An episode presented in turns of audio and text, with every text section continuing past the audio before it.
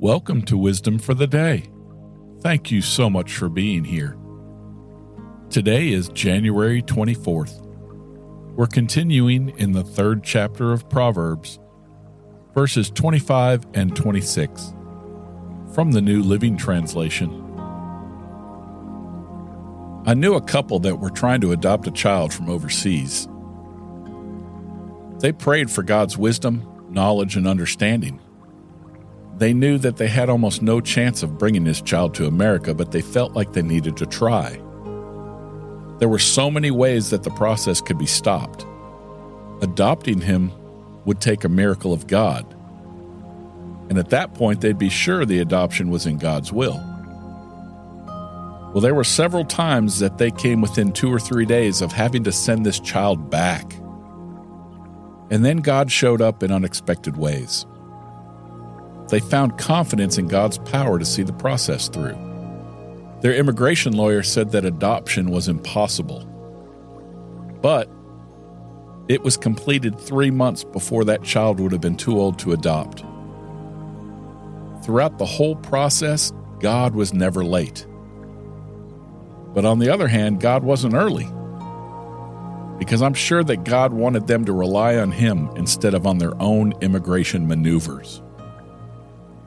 Here's something for you to contemplate Hebrews 11, it has a definition of faith. Now, faith is assurance of things hoped for, proof of things not seen. Well, that's all for today. I'll be back tomorrow, but you can visit me at my website, wisdomfortheday.org. And now, with a special request for you, is my friend and fellow Christian podcaster, Stevens, from the Christ Alone podcast. Hey, brother, God bless you, Rick. I love the work that you do. I pray that God continues to bless everything that you do in your ministry with renewed mindsets and wisdom for a day. Both are awesome to listen to. Wisdom for a day. I love that you're going through Proverbs. My only gripe is that you thought of that before I could. but I thoroughly enjoy everything that you do, brother, and I fully support because I'm praying that God gives you wisdom and understanding to continue to do so, to continue to honor and glorify God.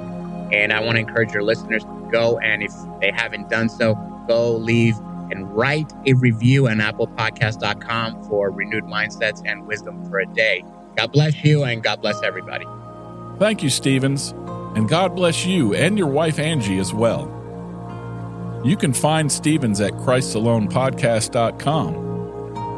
Stevens is organizing a network of Christian podcasts to make it easier for you to find quality shows, as well as for collaboration between the content creators. Y'all pray for his ministry.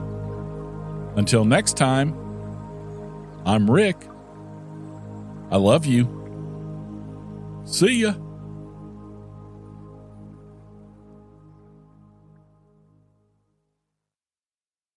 Hey, I want to tell you about something new from Renewed Mindsets.